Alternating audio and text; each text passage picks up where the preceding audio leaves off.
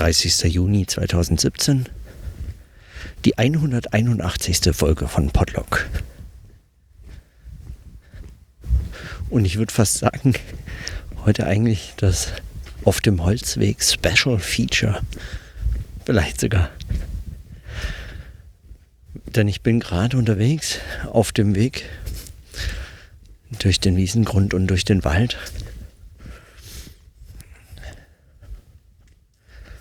komme von einer einem Lagerfeuer äh, Abend am Fluss. Man könnte man könnte manchmal vergessen, dass es Sommer ist, wenn um einen herum das Leben eigentlich so über einen hereinbricht mit all diesen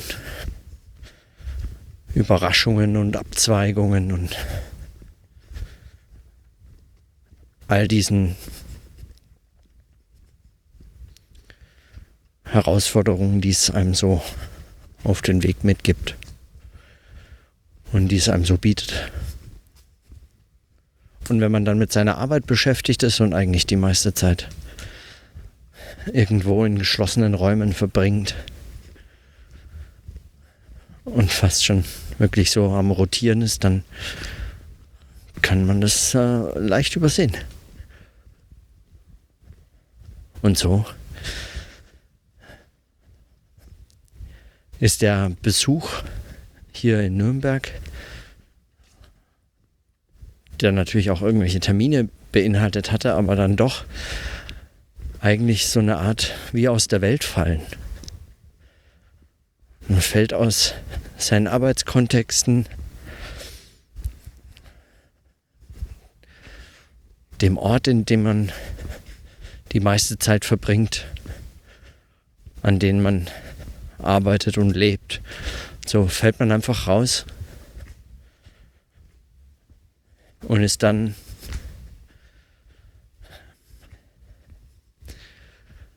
eigentlich letztlich so wie in so einer Art Zeitblase, weil der Raum so im strengen Sinne vermutlich für das, was ich jetzt versuche äh, zu beschreiben, eigentlich wie so eine sekundäre Rolle spielt. Das ist letztlich mehr die Zeit, die dann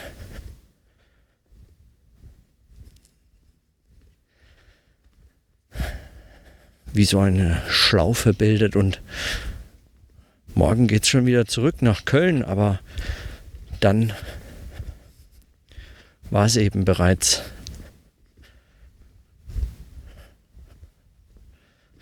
Die Schlaufe kehrt sich wieder zu ihrem Ursprung zurück und es war auch nur praktisch zwei Tage Zweimal 24 Stunden.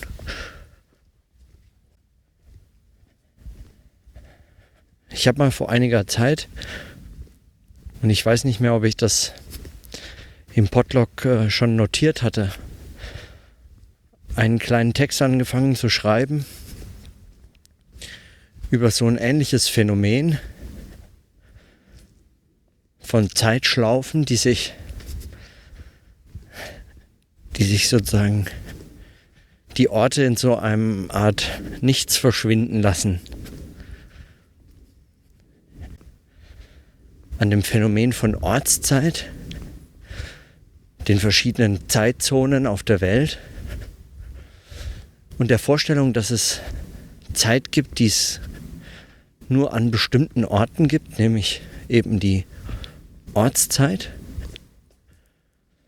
die von Ort zu Ort sich ändert, fand ich faszinierend. Also schon immer davon unabhängig eigentlich. Bis mir eines Tages auf einer meiner vielen Pendelfahrten von Berlin nach Friedrichshafen, bei der ich immer morgens ganz früh in den Zug eingestiegen bin und dann durch ein noch halb schlafendes Berlin gefahren bin, bei dem ich meistens auch auf der Rückfahrt dann abends in ein schon fast wieder, wobei Berlin das natürlich kein wirklich geeigneter Ort, um eine schlafende Stadt zu beobachten, aber auch da wieder eine fast halb schlafende Stadt vorzufinden war.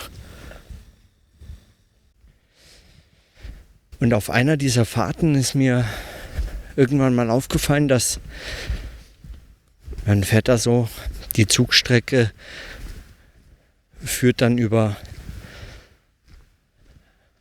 erhöht über so verschiedene, ja, durch verschiedene Viertel durch. Und sie kommt immer an einem Kindergarten vorbei, der zu dieser Zeit noch ohne jeglichen Besucher, ohne Kinder, ohne Erzieher. Und es brannte immer nur ein Licht, gerade so die Nachtbeleuchtung oder so. Und wenn man da so drüber fährt, dachte ich mir, das ist eigentlich im Prinzip genau das Gegenteil von Ortszeit. Das sind Orte, die gibt es auch nur zu ihrer Ortszeit. Und zu allen anderen Zeiten, wenn der Kindergarten zu ist oder die Schule geschlossen oder auch die Uni-Gebäude abgesperrt, die Behörden zu, was natürlich für alle für alle Orte gilt, die Öffnungs- und Schließzeiten haben.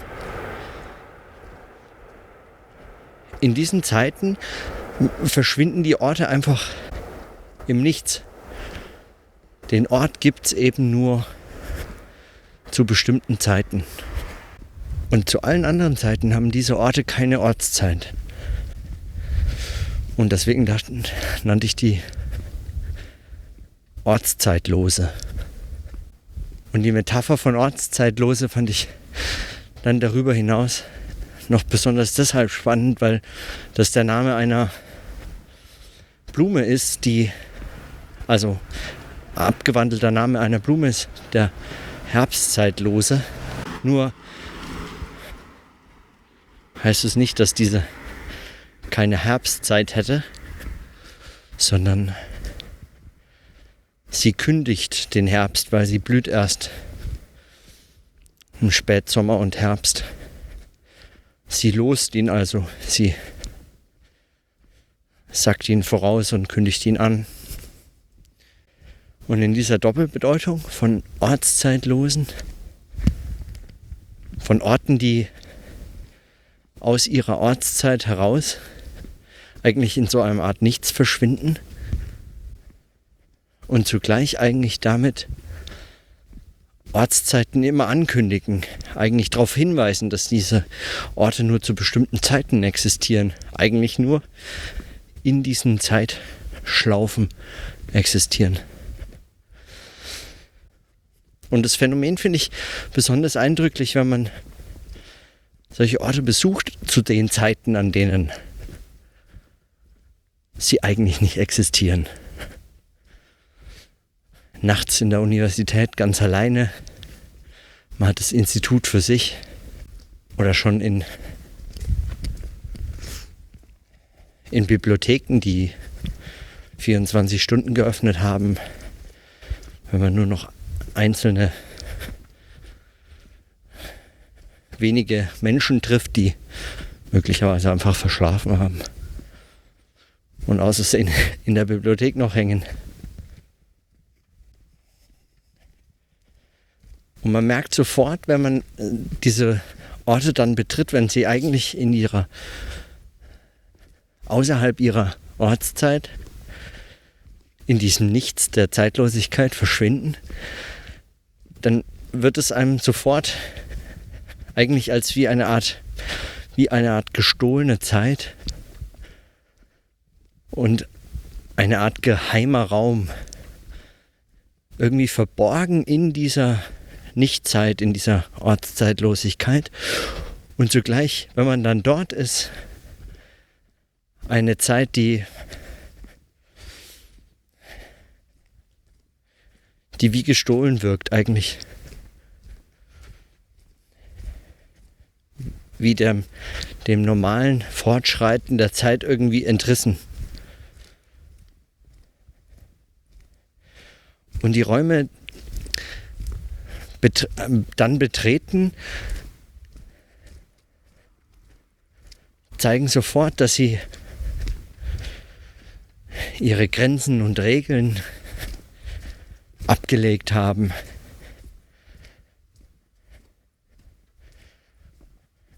Man kann in der Bibliothek dann auch hinter die Theke, ja, oder wenn man da sowieso gearbeitet hat, oder ist nochmal anders deutlich. In Bayreuth habe ich ja viele Jahre auch in der Bibliothek gearbeitet als äh, studentische Hilfskraft und wenn man der Letzte ist, der absperrt man hat diese Bibliothek für sich und man geht noch so auf einem letzten Gang durch alle Regale.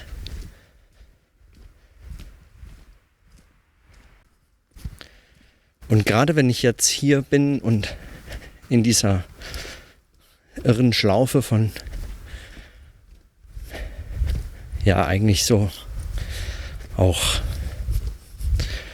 ökonomisch nur wenig sinnvollen Bewegung von Köln nach Nürnberg und dann sofort nur 48 Stunden später zurück in Köln.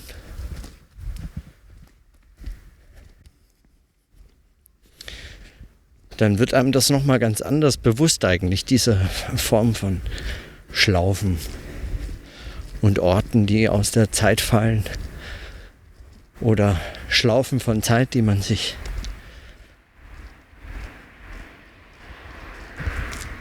wie rauswindet aus dem einfach dahin fließen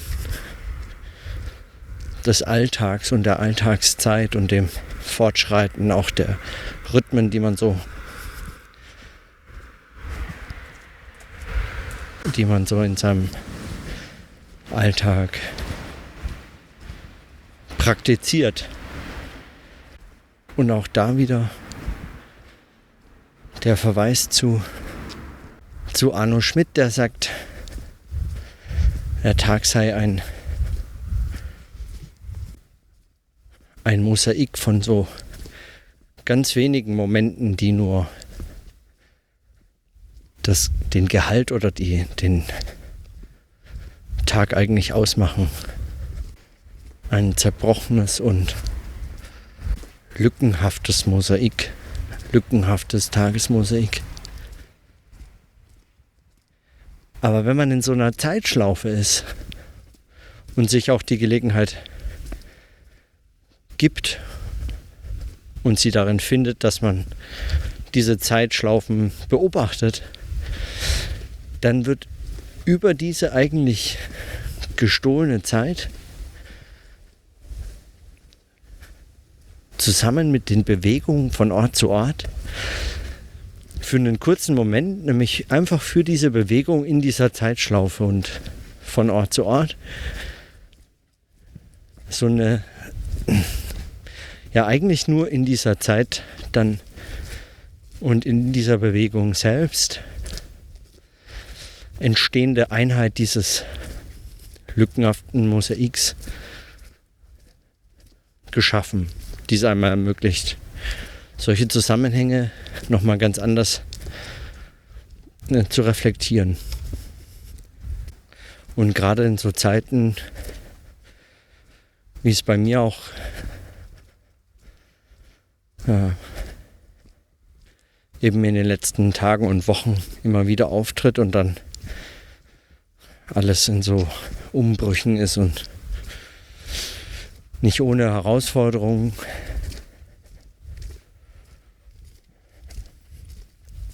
Und nicht ohne Sorgen, die ständig auf unsichere Zukünfte verweisen und auf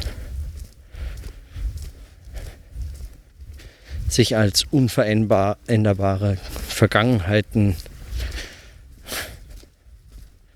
darbieten in so getriebenen Gegenwarten von einem zum anderen hangelnd in, gerade in solchen, in solchen Zeiten sind diese Zeitschlaufen umso mehr gestohlen. Man kann das förmlich physisch spüren. Eigentlich in Form eines, wie so eine Art, einem schlechten Zeitgewissen.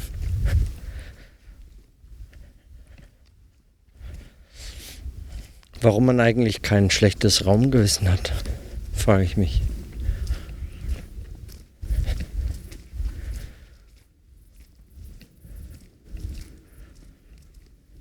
Warum man eigentlich nur Zeit stählt und nie Räume. Und doch ist es dann gerade in solchen Momenten klar, ohne die Bewegung und ohne den Ortswechsel und ohne diese Lokalisierung der Reflexion auch, die in genau diesen Bewegungen und mit ihr in dieser Zeit stattfindet, kommen solche Zeitbeobachtungen natürlich überhaupt nicht zustande. Hm. Ja, so mit diesen Überlegungen auf dem Nachhauseweg.